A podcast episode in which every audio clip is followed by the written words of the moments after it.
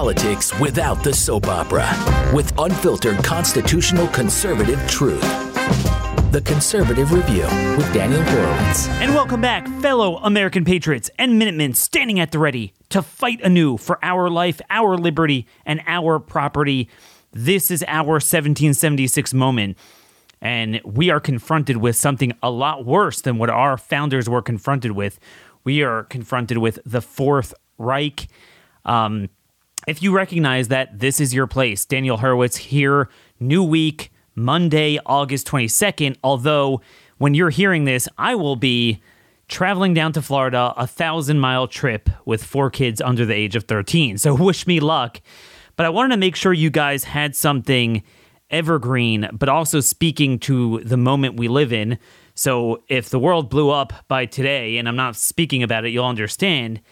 But what does always matter is the two really watershed events over the last two years COVID fascism and January 6th, and they are both used to propel the Fourth Reich. COVID fascism criminalized our essence, our being. We are a threat if we don't take Pfizer's product or if we don't cover our breathing holes. And then January 6th was used to criminalize our political beliefs. So, where do things stand? We're going to give a broad overview with one of the lead attorneys representing some of those who stand accused of really political crimes. Um, folks, again, urge you guys, if you haven't downloaded the first chapter of our book, Rise of the Fourth Reich, go to trialsandexecution.com and pick up a copy there, pre order the book, and get immediately a PDF of that opening statement because it really does speak to January 6th. I believe would not have occurred. Um, they wouldn't have been able to get away with this in a non Great Reset era. So that's what that. Now, I first want to delve into before we talk about the tyranny part of anarcho tyranny. I want to get into the anarchy part of it, the backdrop of the era of the DC gulag, where people are thrown in solitary confinement for nothing but a misdemeanor that you know was mainly provoked by the federal government. And yet, at the same time, we have the worst criminals just let loose. Understand the motivations behind that. First, folks, as we talk about the insane crime, um, just remember it's part and parcel of the Fourth Reich. Just like they had the brown shirts, that part of the tyranny is the anarchy. So the government will attack you, or they'll get their brown shirts on the street, their thugs, to attack you. That's why you have to understand that not only do you have a right to carry, but you also have the right and responsibility to learn how to properly use a handgun. That's why I have partnered for so long with Patriot Academy and their constitutional defense course. What is it? Basically, for four days, we go out to the NRA Whittington Center in Northeast New Mexico. Beautiful country there, by the way. Uh, the classes will be held September 25th to the 29th, or if you can't make it then, October 2nd to October 6th, where we have a bunch of Patriots getting together. We shoot out on a beautiful outdoor range all day. You learn how to draw from a holster, sight alignment, picture alignment, um, trigger control, how to win a gun battle.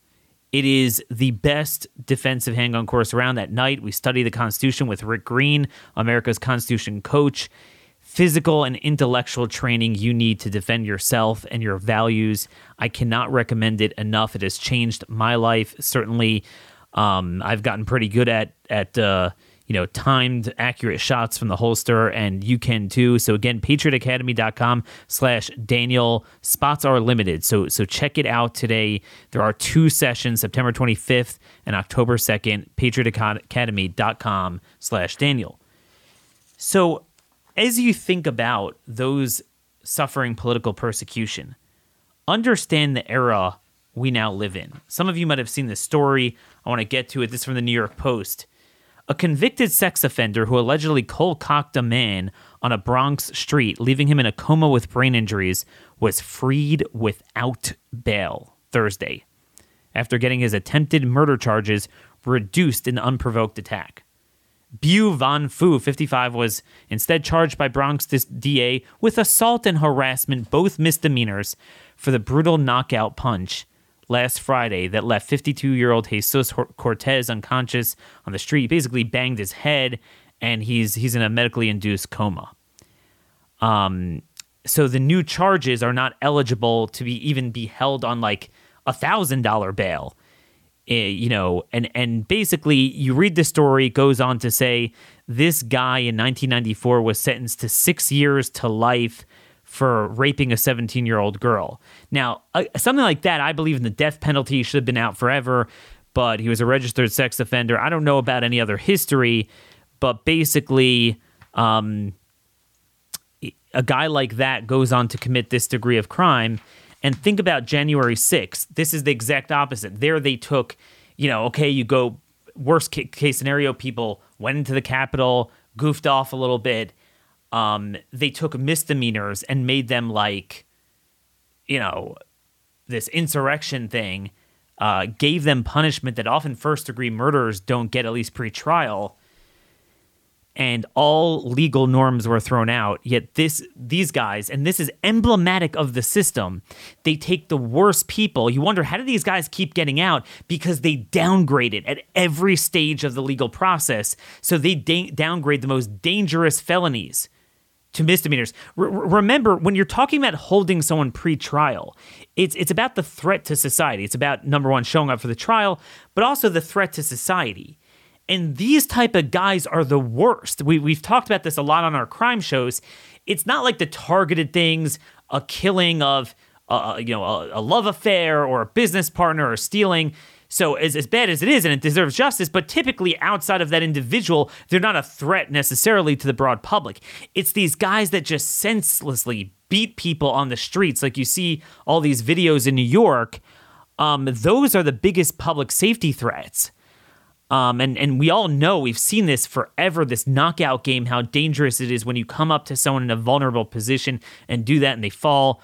Um, this has happened so many times and yet he is released despite being a convicted rapist without needing to post any bail. He's released within a day. Um, that is the story there. And they note that the attack came just a day before Queens taxi driver Kutin Gyimah was beaten to death by five customers who allegedly attacked him when he tried to confront them because they didn't pay him. Two suspects, Austin Amos and Nicholas Porter, both 20, surrendered to cops. Porter was charged with gang assault and theft of service, while Amos was hit with theft of service, assault, gang assault, and manslaughter raps um, for allegedly delivering the final blow. So notice, even then, right from the beginning, dude, that's murder. No, it's assault. And then it only goes down from there. Our system is perfectly Sodom and Gomorrah, and it's done by design. So I want you to understand as we get our presentation today on January 6th and what's going on, just understand it's not occurring in the backdrop of a general sentiment that of like Singapore, you know, where they're just very strict on people. You're caught spitting on the street, they'll arrest you, right? No, you could beat the hell out of someone and get off. But yet, if you're a political opponent of the regime, then we'll throw you in the dungeon. That is the, what we're living in. And I want I want to note, folks, that this is done by design. Okay, it's not just random anarchy. It's anarcho tyranny is really all part of the fascism because what they're trying to do is take your average innocent American and sandwich them between the government coming after them and their prized thugs coming after them. And this really comes to the fore with another New York story this is from our home here at the Blaze from Paul Sacca. A New York City teenager accused of attacking, attacking a 57 year old grandmother on a bus was arrested on Tuesday. The suspect allegedly committed a hate crime and threatened to murder the victim. Johnia Williams, 19, was arrested in Coney Island and charged with assault in the second and third degree. Notice second and third degree as a hate crime, um, assault in the second and third degree, menacing in the third degree, and a hate crime, aggravated harassment in the second degree and basically but it was a group of them. See, this is the thing. This is how it's brutal. They came with three of them, ganged up on the victim, and but the two others were minors, so nothing nothing will happen to them. And basically, the defendant allegedly looked directly at the victim, saying, "I hate white people." She also stated that she hates white people's skin. Um, I'm going to kill you, and this is where I'm going to bury you. All white people are going to get what they deserve. Um, and the girl said, one of them said, "You probably like Trump, don't you?" And she stupidly replied, "I mean, I didn't say so. I love him." And they smashed her on the head with a shopping bag and a jar, and all. And th- this was a brutal beating. So number one, right off the bat, it's not even second degree assault. The, the, the two juveniles will get nothing, and the 19 year old will also get nothing in the end um, of the process. So this is the sickness. But th- th- there, there's this undercurrent that Trump supporters and white people have been abused and beaten, particularly the last number of years. And this is not anarchy, it's actually part of the tyranny. See, January 6th, if you understand why this ties in, it's all about saying that there's Trump supporters, right wingers, people don't believe in the election, you know, being fair and don't believe in COVID fascism.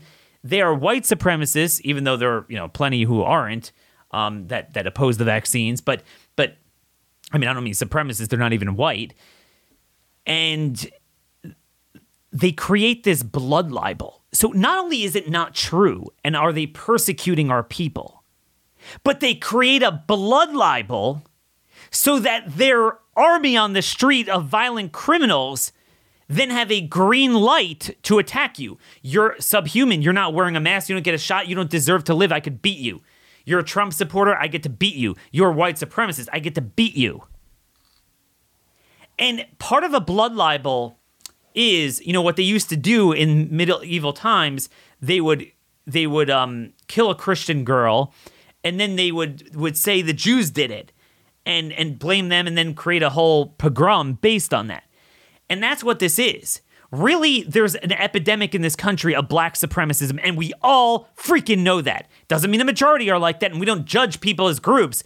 But as individuals, we all know that for every one white person that has that degree of hatred for a black, as we just described, there's, I dare venture to say, uh, exponentially more the other end. And everyone knows that to be true and the government purposely fans it even more. Not only says, hey, you know, like we need to tamp this down, it's not okay. No, says there's white supremacism, and it further juices up what they know to be true, which is the ubiquitous young black crime. And and, and another thing that comes out from this story is increasingly, if you've noticed, it's it's the females also getting in on this. Uh, not just the males. This this is something we're seeing in this generation that just the, the, the, destruction of civilization where again they take the worst qualities of the worst males and now encourage females to get involved in on that. Um, so that's that's what's taking place with this anarcho tyranny it's all part of the design. It's all part of the hierarchy okay? You're a murderer. You're the right color. You're the right ilk. You can murder. You're not just your political views are not wearing a mask you deserve to die that is the country we live in. Now, today's interview is sponsored by Birch Gold. With all the global upheaval and all sorts of upheaval, you need your nest egg in something that has been proven to be stable, and even more so than than these, uh, you know, cryptocurrencies. Gold and silver never let down. It is something that is always of worth when we're in a period of inflation in particular. Birch Gold will help convert an IRA or 401k into a tax sheltered account in gold and silver. Get started now by texting Daniel to 989898 with thousands of satisfied customers and A plus rating from the Better Business Bureau. That's why I recommend Birch Gold over all these other, you know, kind of fly by night companies.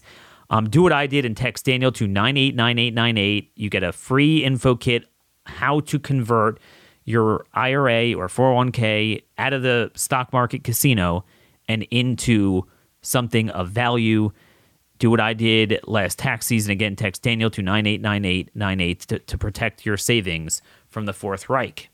Now, just one thing before we bring on our guest to talk about January 6th, um, I did want to say that some of you might have heard this attempt to recall Gascon, the Soros DA in LA, just like they successfully did in San Francisco. And I didn't even think to focus on this because I thought they got enough signatures. They got like like several hundred thousand more than they needed to. And yet they were rejected. The Office of Elections rejected them and said you failed to get enough. They invalidated, they rejected 30% of the signatures to go up against that anarchist DA. And I just wanted to point out think back to the election when we were told they had all these mail in ballots and the signatures, and it was all done okay. Record numbers, no fraud. They couldn't believe it. According to the 2016 Election Administration Voting Survey, the rejection rate in the last presidential election was a tad under 1% in Pennsylvania, even though there were only 266,000 mail in ballots, and those are mainly the experienced people that typically do it. In the 2020 election, there were 2.6 million mail in ballots, 10 times the amount, consisting primarily of first timers, and we are to believe that only 0.038% were invalid. There's some studies have been done that mail-in ballots from first timers are 3 times more likely to be rejected. So really you should have seen like a 3% rate, but it was a point not 0.3, 0.038% rate. Everything else was fine we're to believe that the acceptance rate in 2020 was 27 times greater than in 2016. Yet when it comes to this petition, 30% rejection rate. Again, that is the country we now live in. We are at a tipping point in America. With 400,000 children in the U.S. foster care system and a quarter of those awaiting a forever family, Christians must step up.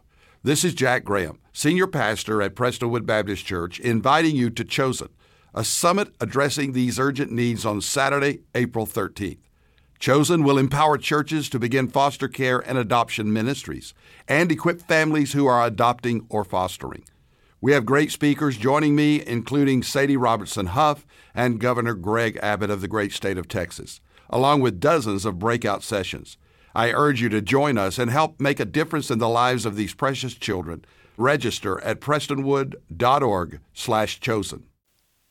So folks, I really haven't delved into January 6th as much as I should. Um, and I wanted to do that today and kind of give you an overview of where things stand. Everyone's still focused on Trump, obviously, and the raid there. But as we noted, it's much bigger than that. And you look at the Whitmer kidnapping, which we discussed last week, and you look at January 6th, this is part of a broader trend that has already been put into motion to entrap, incriminate, surveil, all the resources of the United States government, it's not on you and me. It's it's it's on you and me. It's not on the threat of where it really should be. I mean, just think about just in the last 24 hours, there's been over 2,200 illegal crossings just in the Del Rio sector. Um, you know, that's 2,200 people in one day, one sector in the southern border. Uh, over 402,000 since the beginning of the fiscal year, up 100% from last year. But that's not what DOJ and DHS are focused on. They're focused on you and me. And then suddenly we had January 6th happen. And we're like, all right, I thought, okay, maybe maybe a couple people. I mean, I knew right away there was something wrong, but all right, maybe a, couple people got out of hand. Okay, they should be punished. And then we just started seeing this gulag and like, what in the world? And then all the information, the drip drip that they seem to know about a lot of things, seem to have a lot of foreknowledge. Then you had the Ray Epps stuff. And what is going on? What is it like to be a lawyer for one of these people, to be one of these defendants? With us today is Joseph McBride. He's a New York based criminal defense and civil rights attorney. He's a devout Catholic who likes to stand up for the disadvantaged. Um, he's the founder of the McBride Law Firm. And make sure you follow him on any really I think all of his uh, uh, feeds, Twitter, Gettr, Instagram, and Rumble, McBride Law NYC. Um, and he's going to give us a little presentation today. Joseph, thanks so much for joining us today. Thank you for having me, Daniel, and thank you for your continued uh, very important work and messaging that you're giving uh, to the public during these very dark and difficult times. So, give us a broad overview of where things stand. Again, uh, we have a whole movement behind focusing on Trump's needs, and you know it's an important story. But there's a lot of people, I mean, with heartbreaking stories. Could you first? I want to go into individual stories to the extent you can talk about some of your clients or other people, um, but just kind of statistically an overview of how many are still being held pre-trial or during the trial and then how many are on the hook for very severe punishments? So there are somewhere the, the number of indictments is increasing. Uh, somewhere right now it's between I think 850 and, and 1,000. And in terms of people who are still uh, locked away, there's about uh, somewhere between probably 90 and 120. Wow. Something like that. Yeah, and it's increasing. It's increasing. They're still arresting people. Uh, I, I, have two fairly recent clients that uh, came came to me, and, and, the FBI Joint Terrorism Task Force showed up at their homes and uh, arrested them uh, 18 and 19 months after January 6th. And uh, one of the clients, uh, Adam Jackson of, of Texas, he um, been out the whole time. He's been working. He's a father. He's a football coach. He's a husband. Uh, he hasn't fled the jurisdiction. His, his post January 6th conduct has been law abiding. Yep. Despite that reality, they argued uh, at his bail hearing, uh, his initial hearing before I became on, that he was a flight risk and a danger to society. The last 19 months of him living without any problems uh, were meaningless. He was deemed to be dangerous and he's locked up as a result, we'll be arguing for his release pending his trial this coming Monday. Whoa, wait, wait! You said he was locked up. Um, did they set any bail or no bail? No bail, uh, no bond. What did they say he so, did? Um, uh, they uh, articulated that he is a danger to society, and because that he is dangerous under the Bail Reform Act, if you are deemed uh, a danger to society, uh, the government then has to prove that there are no condition or combination of conditions under which pretrial services could give you that would ensure the safety of the public or your return to court. Um, unfortunately, at large in these January 6 cases, some of the judges and certainly the prosecutors are so offended by the person's actions or the actions under which the person is being accused that the application, the meaningful, lawful application of the Bail Reform Act has been thrown out of the window. And the judges, the courts have just said, because of what you did that day, you are dangerous to society, even in cases where you've been out for 19 months. And we're going to lock you up pending trial uh, so as to uh, make this as difficult as possible. Of course, they don't say that. That's inferred in a lot of these uh, in a lot of these actions. So we're going to be arguing. We're going to say on Monday in court uh, we believe that the magistrate judge got it wrong. We're appealing this, and these are the reasons why we believe he should be out. And we are confident that if the uh, court follows the law, uh, that he'll be set free. But but what's the underlying crime? I mean, this took a year and a half. Is this the pipe bomber? Did we finally discover the pipe bomber? I mean, what did he what what is he alleged to have done? Uh, in essence, he went to the Capitol with his brother he was uh, somewhere. He got to the lower western terrace portion of the Capitol around five o'clock. The lion's share, certainly, of all the uh, incidents that took place had taken place several hours uh, yep. before his arrival. He essentially walked onto a battlefield at the end of the battle, and uh, he is accused of throwing a plastic road cone at fully clad uh, guys, uh, officers who were in, uh, in head to toe riot gear. And then somebody handed him a riot shield, and he essentially tried to make a run to cross the goal line, which would have got him, if he would have somehow magically got past the, the officers, 20 or 30 of them full clad in, in, in riot gear, he would have then made it into uh, the archway would have led him to a door, and he would have had to have made it through the archway into the door to get past the Capitol, to, to get into the Capitol. He never entered the Capitol. He tried to break the line. He was unsuccessful in it. They actually clubbed him, him over the head. He was cut. He was like, gee, I'm bleeding. I'm probably just going to go home. Let's just call it a day. That's all he did. That's all he did. Got That's it. it. So That- he's being all he charged with assault on law enforcement. Not only is he being charged with assault on law enforcement, he's being charged with the. Uh, he was originally indicted on uh, one felony and a few misdemeanors.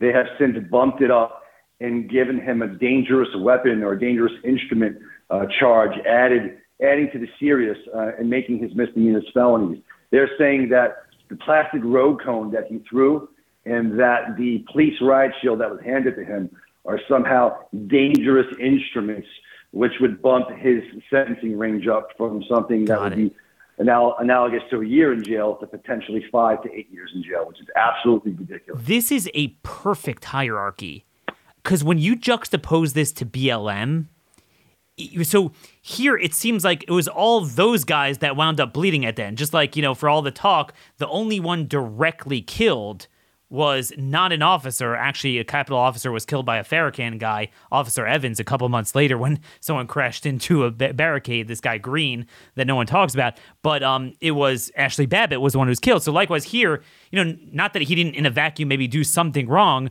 but he was the one who wound up bleeding. Yet we have images of cops bleeding from the head during BLM. Nothing happened to those people, and then the exact reversal, right? You would see always a gradual downgrading of charges, and eventually most were dismissed, whereas now they always upgraded. Um, here's my so so that that's emblematic of kind of what we're seeing. Here's my question to you. You know, I'm not excusing it, but let's say you're a judge, a magistrate, a grand jury, you know, involved in grand jury. So the hype in the ensuing days and weeks after January 6th was like, this was worse than 9/11. I mean, there's a bunch of right wingers. If you don't, if you don't nip this in the bud, I mean, th- this is like the worst thing since the since Hitler, and they're gonna kill everyone. But so so that they panicked and they threw out all legal norms. But obviously, to any blind man in the ensuing months, what seemed to happen is that they could never substantiate any of the terrible things. It seems like most goofed off, just kind of went in there. Some did things that are, you know, historically very negligible in the most, you know, emotionally charged political demonstration, and certainly coming off of BLM. Um, there was no there there. No one ever repeated this ever again. You have so many questions of Ray Epps and provocateurs and whatever. So much more questions have come about. Has this moved the hearts and minds of these judges at all 18 months later? Negative. Oh, Not at all. Not not even uh, in, the, in the slightest. It, it's important to recognize the fact, and something that you touched on, is that January 6th did not happen in a vacuum. And in the in the in the year or so that preceded January 6th, you had all the BLM and Antifa riots all over the United States of America.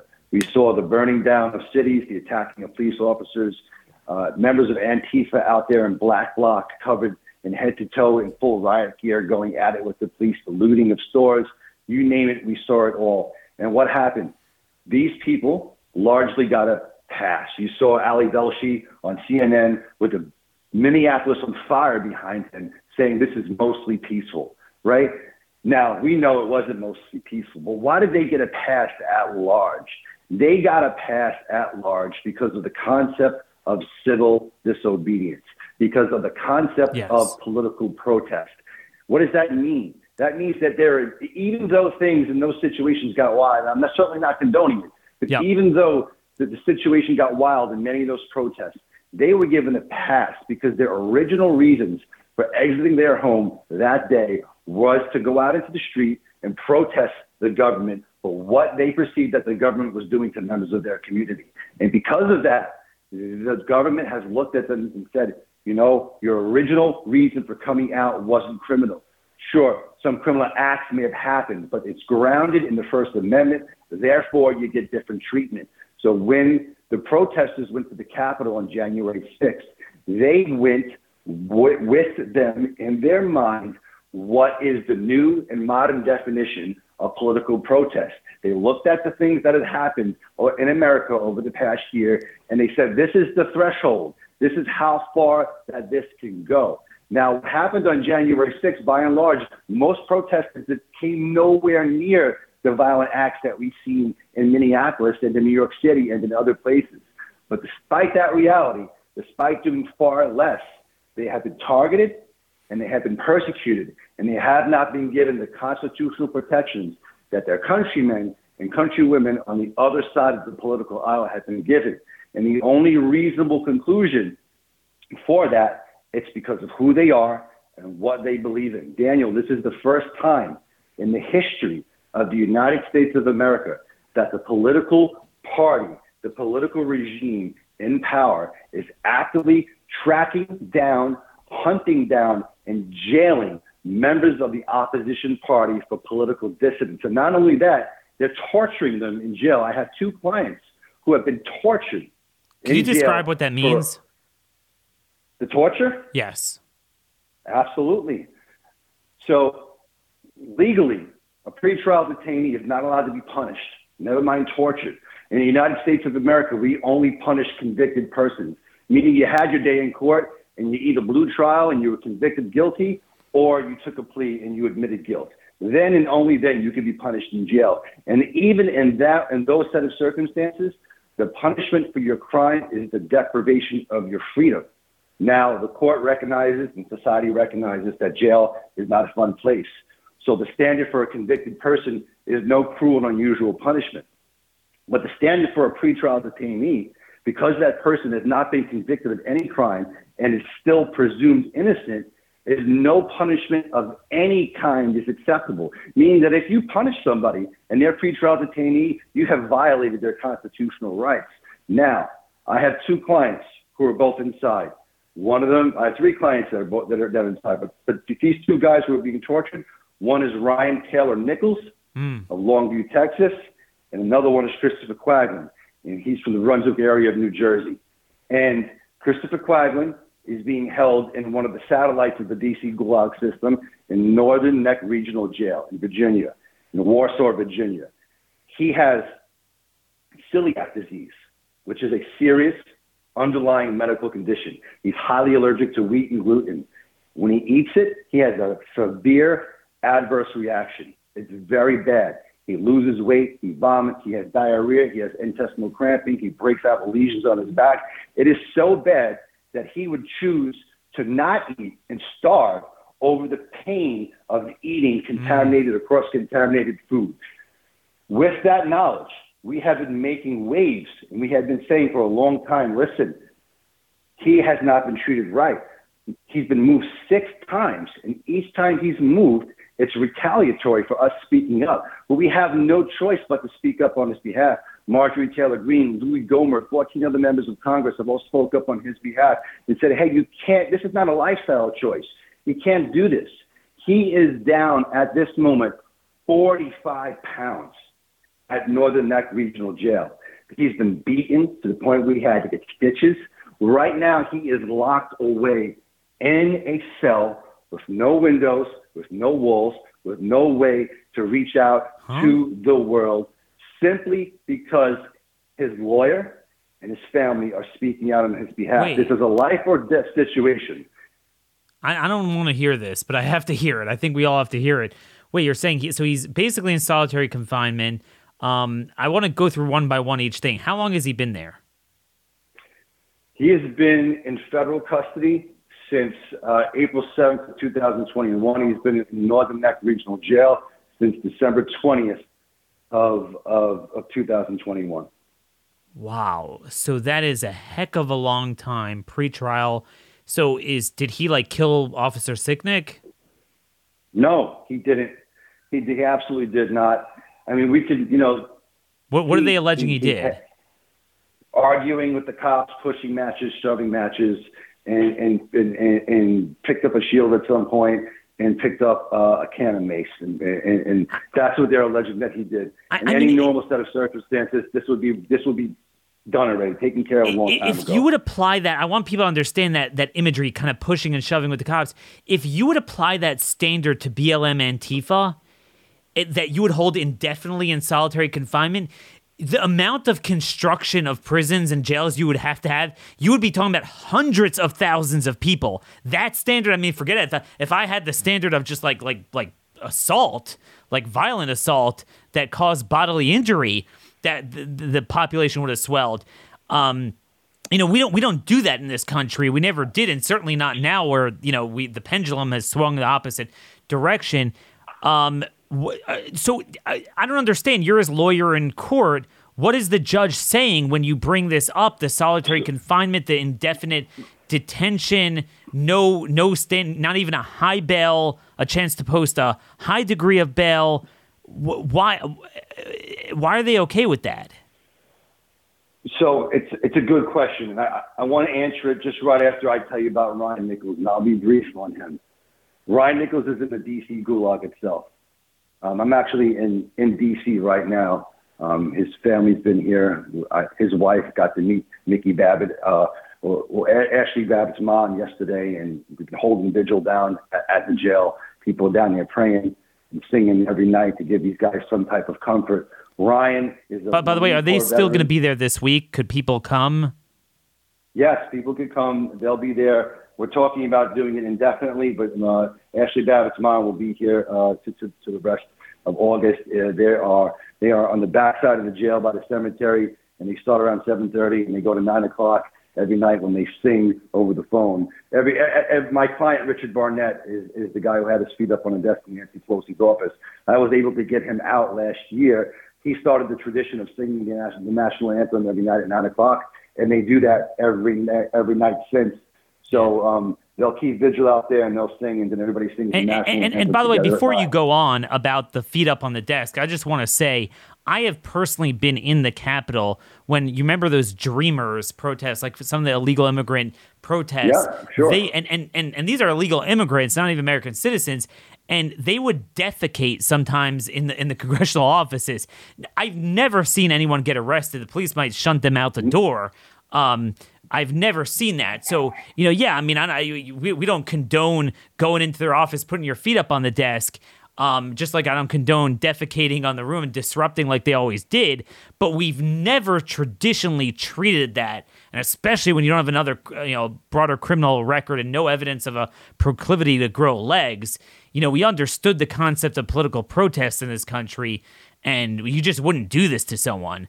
Um, it doesn't it doesn't make the act in a vacuum right, but in a vacuum, what the government has done has overshadowed even the worst things that that some of these guys have done. So uh, again, back to Nichols. Um, you're talking about him. So, military veteran, uh, served his country honorably in the Marine Corps, honorable discharge, no prior contacts with the criminal justice system. He went viral, I think, in 2018 or 2019 because he is a search and rescue specialist. Started a 501c3 called Rescue the Universe, where he goes out 85 days a year, approximately, rescuing people who are stranded from natural disasters. Um, he went viral on the internet for rescuing puppies during Hurricane. I think it was Harvey or Michael. Invited on to the Ellen DeGeneres show. She found out that he was not able to take a honeymoon with his wife Bonnie she gave them a check for ten thousand dollars for the honeymoon. He said, "Hey, look, we appreciate the ten thousand dollar check for the honeymoon. We're going to take it and we're going to buy a rescue boat." They bought a rescue boat that they've saved hundreds of lives with since. This guy is the best of what America has to offer. He's a small business owner. He's a father to two beautiful young boys, a husband, a son, a good man who loves this country.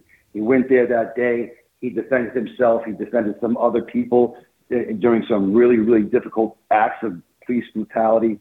He has post traumatic stress disorder. He's been living with it uh, for years. He had successfully treated it on the outside. His search and rescue work was actually a part of his treatment, going out into the world and helping people, brought value to his life and helped clear him up psychologically. He has been in custody since January 18th of 2021. He hasn't seen his kids in over two years.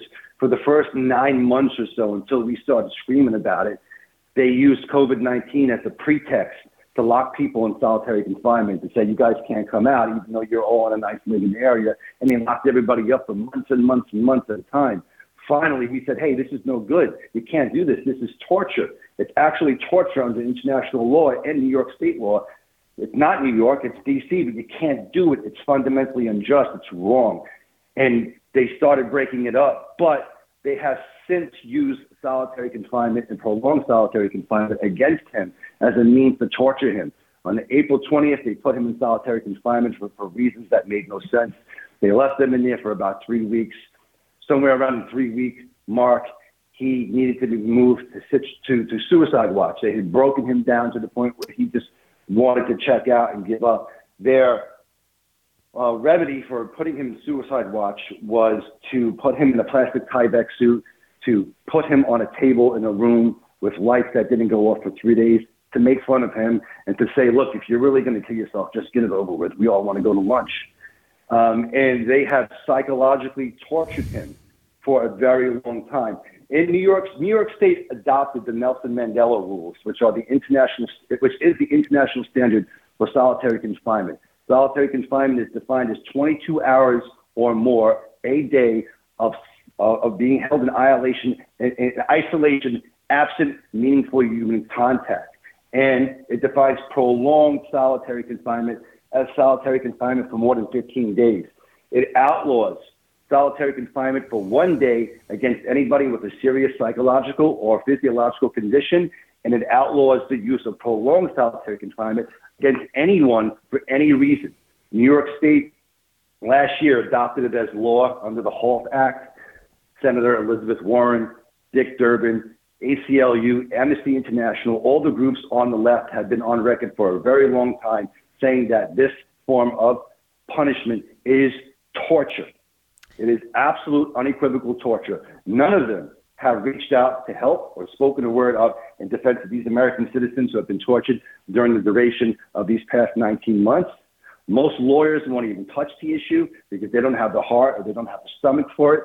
And we're speaking out now. Every opportunity we get to educate the public and to let them know that this is happening to your countrymen is wrong. We have filed habeas corpus petitions in both of their cases filing, filing other motions as well, or one as, as, as late as today, to, to get these men out, to challenge the constitutionality and the illegality of their conditions, Wait. and to say, hey, they need to be let out. The AC, have you ever reached out to the ACLU?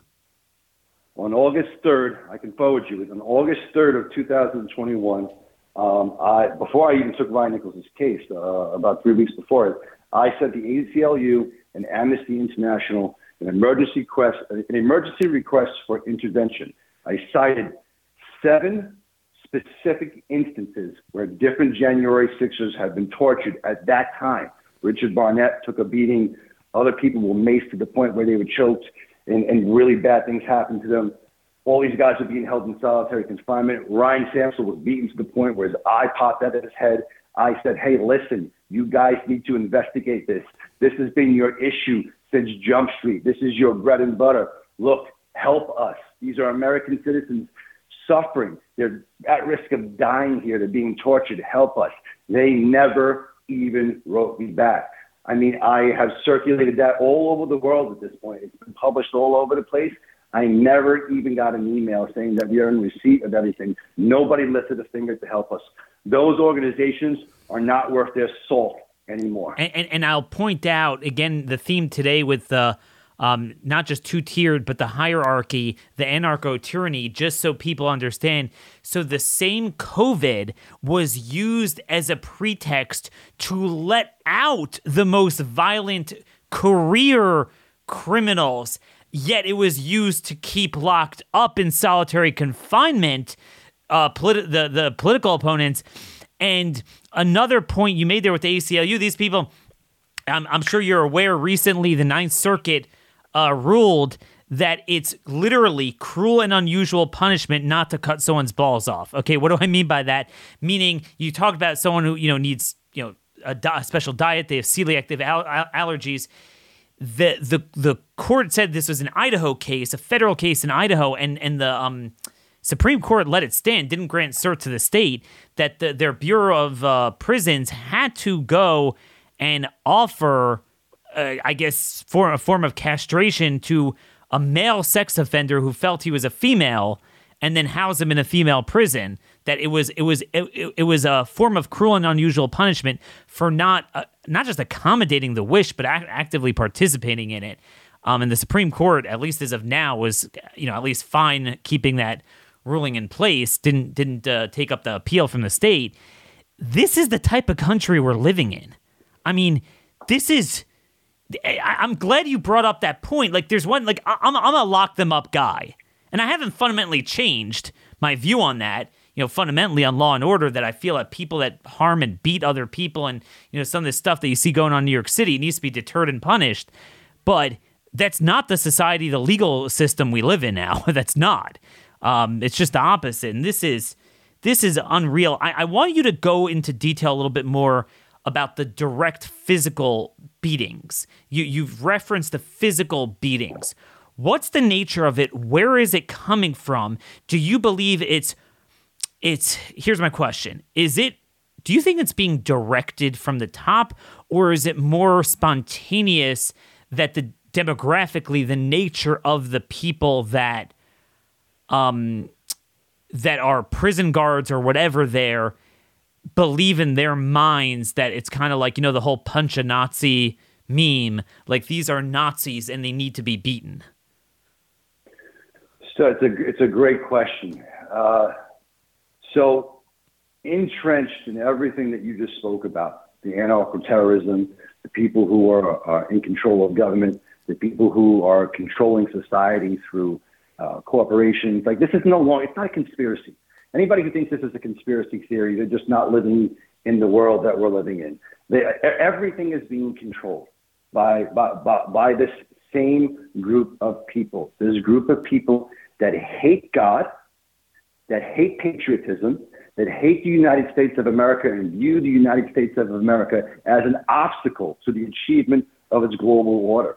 Now, having said that, is th- that spirit is what it, you find personified to somebody like Merrick Garland, the Attorney General of the United States, somebody like Joe Biden, the President of the United States.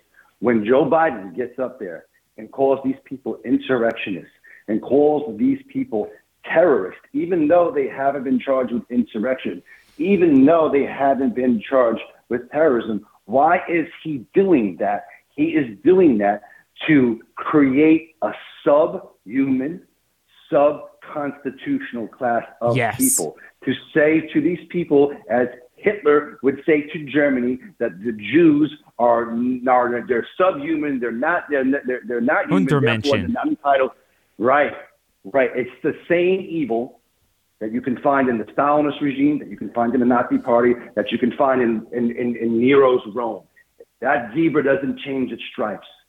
So when he's up there talking about these people and saying that they are subhuman terrorist insurrectionists, everybody in that prison system who has a badge and a uniform arm on that believes what he is saying feels inspired and feels green lighted to light these people up, yes. to torture them, to spit on them, to smack them, to mace them, to laugh at them, to mock them. I have literally heard hundreds of stories at this point where officers would go to the cell where somebody is praying on their knees with the Bible and say to them, Where is your God now? That's evil.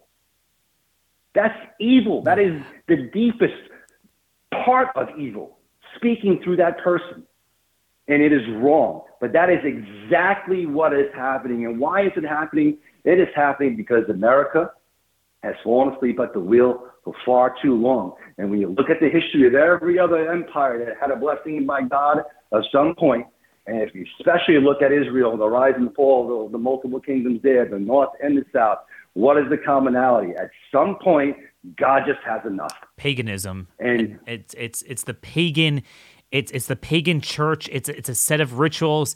And I, you know, I'm not going to drag you into this today because we have too much to talk about with January 6th. But COVID fascism ties exactly in. It was this Untermenschen. If you don't wear a mask or you don't get the shot, you don't deserve to live. And you would see the hatred and and and literally in the hospitals. We we wrote a book, The Rise of the Fourth Reich. Steve Deace and I chronicling all these stories. We have it firsthand accounts where they would openly cheer for someone to die if they didn't get a shot. They they'll deny you an organ transplant. Human rights go out the window. You have a rape victim that that that can't wear a mask even if it did work and whatever, you know, and and they'll put the thing on. I'm not going to treat you.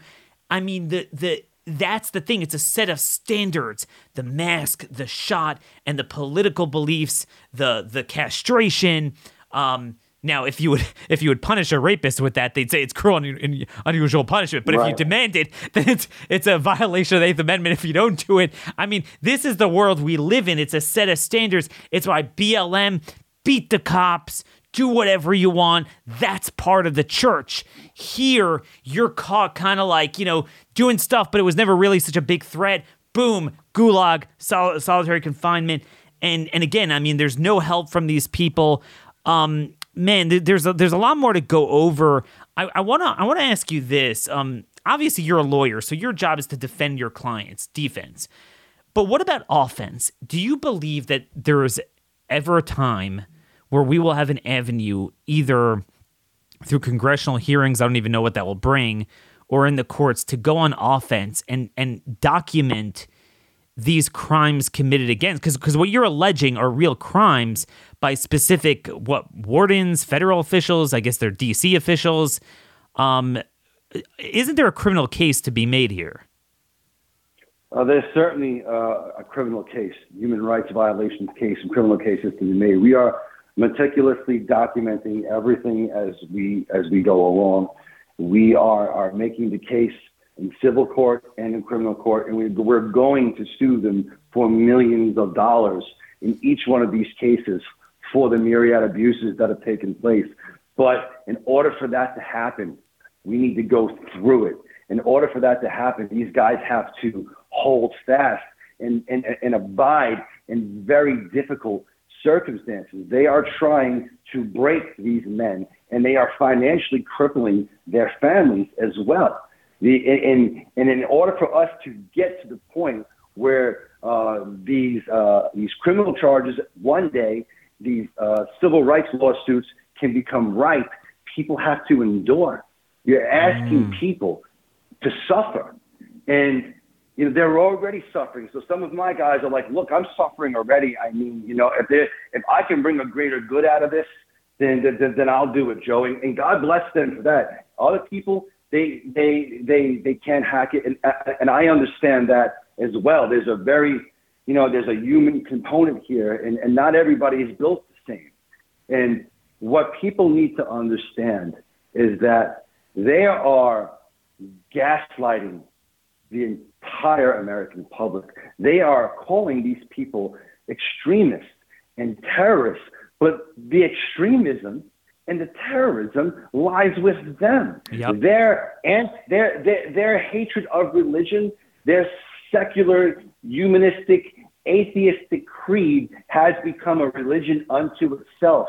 And look, and I'm a Catholic, and I'll, I, I freely talk about the Inquisition. It was a dark time in our history; should have never happened.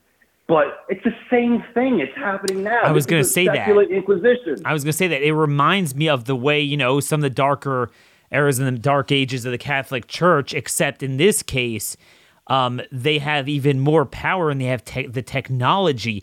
I mean, the ability to track down anyone who is within earshot of the Capitol is is truly unbelievable and it's it's chilling the the stuff they do and I want I wanted to get to kind of the final frontier so obviously, again, you're defending individual plaintiffs, but in terms of your broad sense of what happened, what what actually happened, um, based on the details of discovery of your legal proceedings, um, you know, all of us were kind of shocked at first because it's it's it's rare. I mean, our you know I, I am that right wing Nazi, you know, everything they say. I'm I'm that type. My listeners are that type.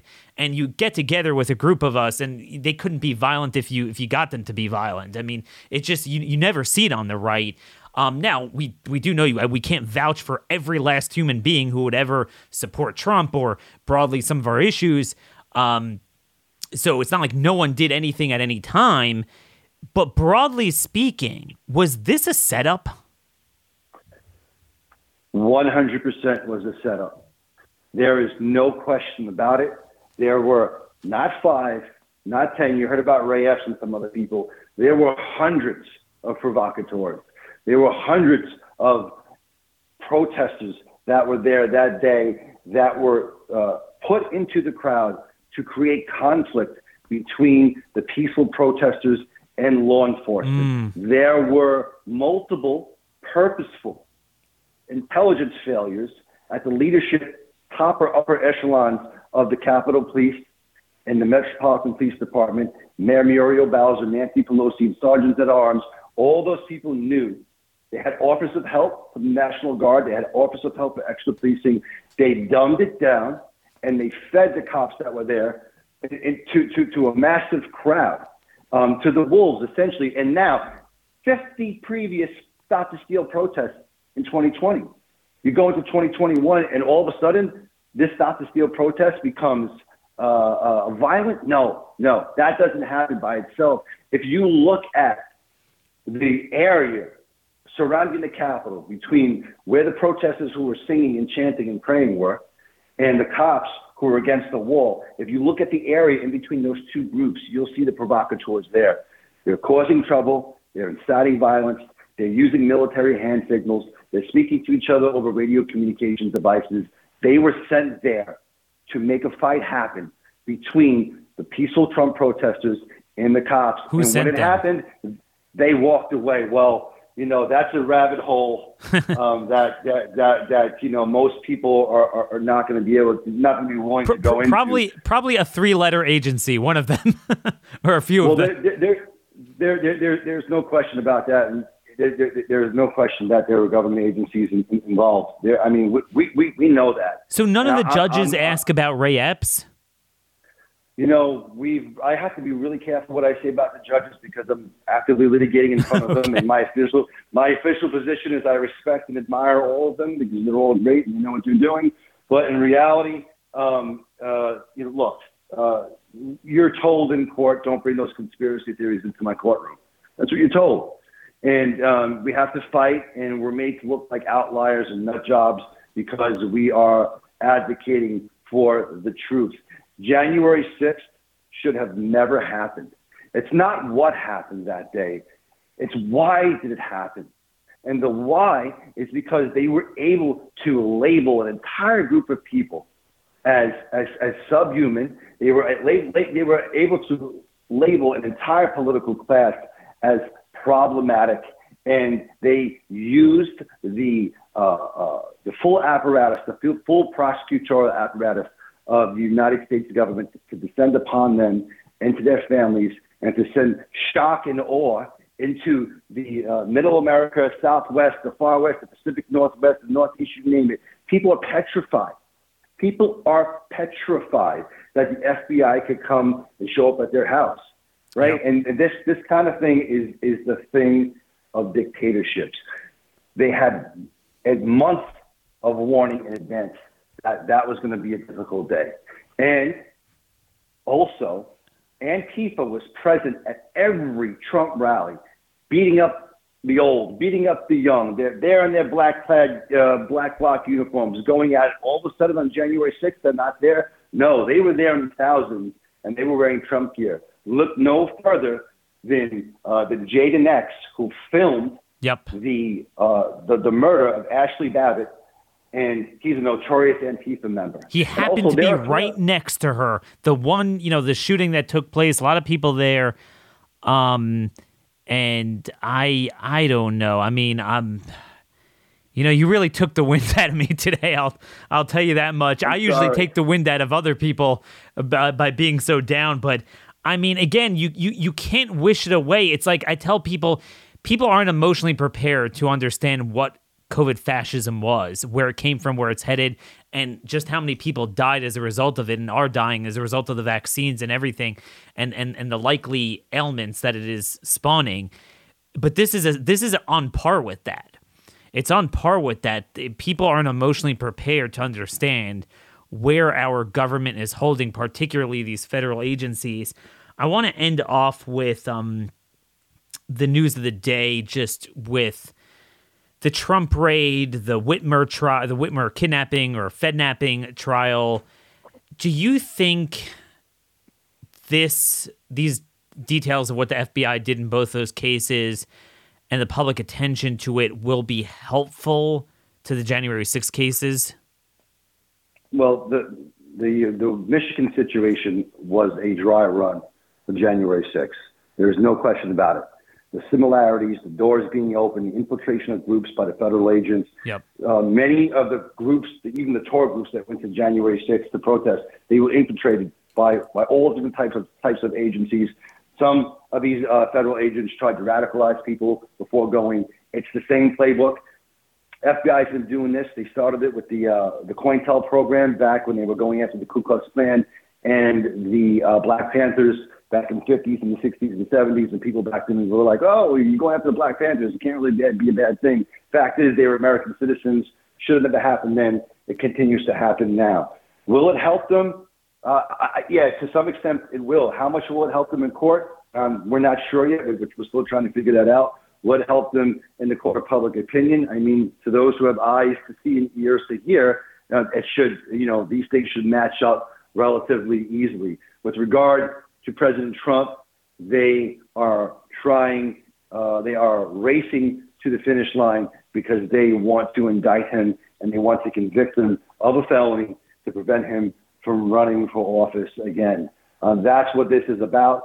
And this uh, this government, this regime, in their bloodlust for President Trump, they are trampling, raping, and pillaging um, everybody in the way, constitutionally, financially, psychologically. They're doing it to our own citizens because they hate him that much. Um, and it's not so much about the man. We shouldn't, you know, get into like Trump worship. Trump's no messiah. He's just a man like all of us. He's a good man, but he's a man like all of us. They hate what he stands for, and what he stands hate for us. is That's the thing, right. Trump could go away tomorrow, and the, Trump could announce he's not running. You know, he's just retiring.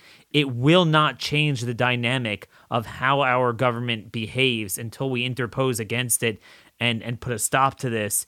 Um, I am just sick to my stomach, but again, we had to hear this.